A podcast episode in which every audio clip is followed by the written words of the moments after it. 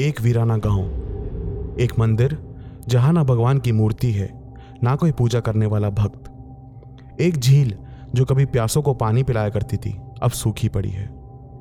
गाँव के बाहर एक बूढ़ा आदमी पेड़ के नीचे बैठा है और कहता है कि वो वहाँ तीस साल से है। जब उससे पूछा जाता है कि ये गाँव इतना सुनसान क्यों है, वो बताता है कहानी गाँव वालों की मजबूरियों की, एक आदमी के गुनाहों की, कुलधारा के श्राप की।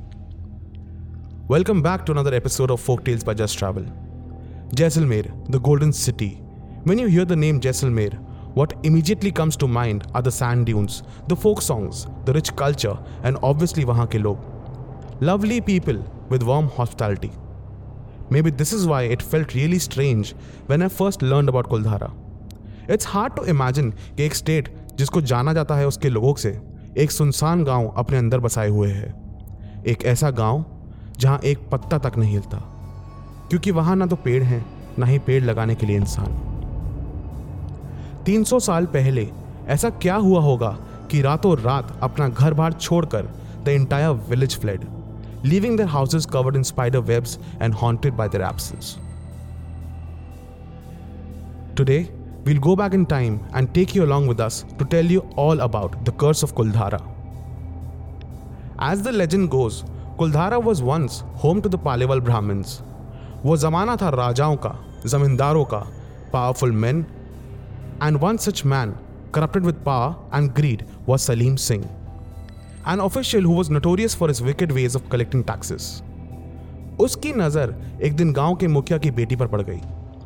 He decided that he wanted her no matter what his reputation was obviously not good कोई बाप ऐसे इंसान से अपनी बेटी की शादी क्यों करेगा? His proposal was rejected but Salim Singh ना सुनने वालों में से नहीं था he was used to carrying his ways mostly by crook rather than hook now that his ego was bruised as well he was even more hell bent on having her and he declare that अगर उसे वो लड़की नहीं मिली तो उसका बदला वो पूरे गाँव से लेगा उसने अपने आदमियों को भेजा और उसके आदमियों ने उन्हें उस लड़की को सौंपने के लिए कहा एक तरफ़ सलीम सिंह की जालिम फौज और एक तरफ़ मजबूर कमज़ोर गाँव वाली the villages were outnumbered and knew that fighting was an option but करें तो क्या करें? अब रातों रात तो वो कोई सोल्यूशन नहीं निकाल सकते थे। लेकिन सोचने के लिए भी तो वक्त चाहिए था। तो उन्होंने सलीम सिंह के आदमियों से कहा कि वो लड़की उनके हवाले कर देंगे, पर इस शर्त पर कि वो अगले दिन आए। फॉर्चुनेटली वो लोग मान गए और वापस लौट गए।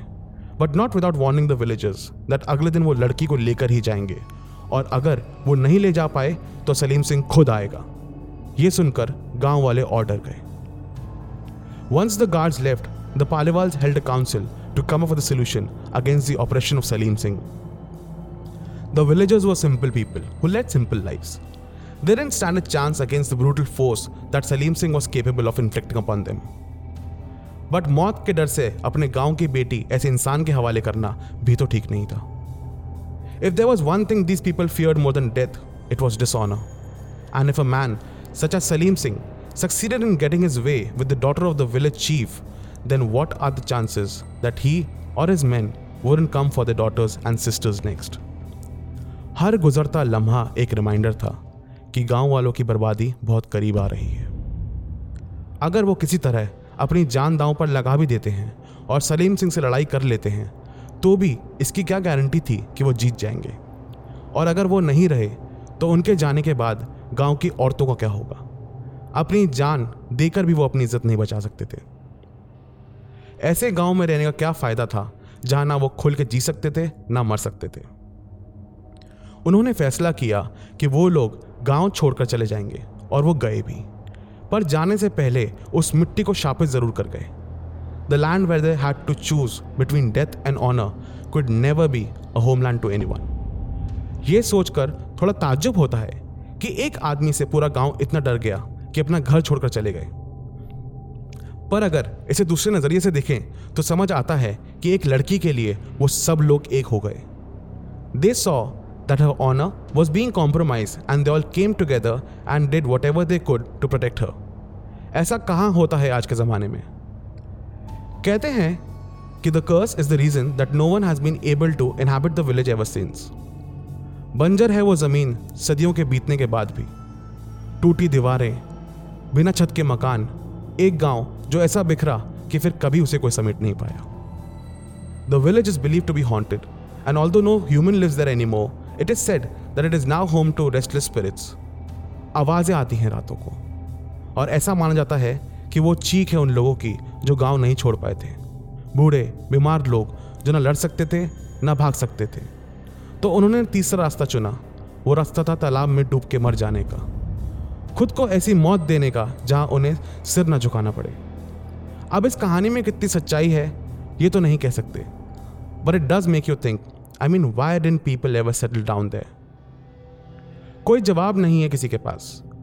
Although some people say it's because of the shortage of water as the village is right in the centre of the Thar desert just a few kilometres away from Jaisalmer Whatever the reason might have been for the villagers to abandon Kuldhara, the reality remains the same. It stays lifeless with empty homes that are perhaps still waiting for someone to come back to them. इस गाँव का उन खाली मकानों का इंतज़ार कब खत्म होगा कहानियाँ हर जगह हैं जहाँ से हम आए हैं और जहाँ हम जा रहे हैं वहाँ तक का सफ़र बहुत लंबा है और इस फासले को सिर्फ़ ये कहानियाँ ही खत्म कर सकती हैं that's what we are trying to do here bridging the gap between you and these places, one story at a time. Stay tuned for the next episode of Folktales by Just Travel and don't forget to leave a comment. Will you ever go to Kuldhara?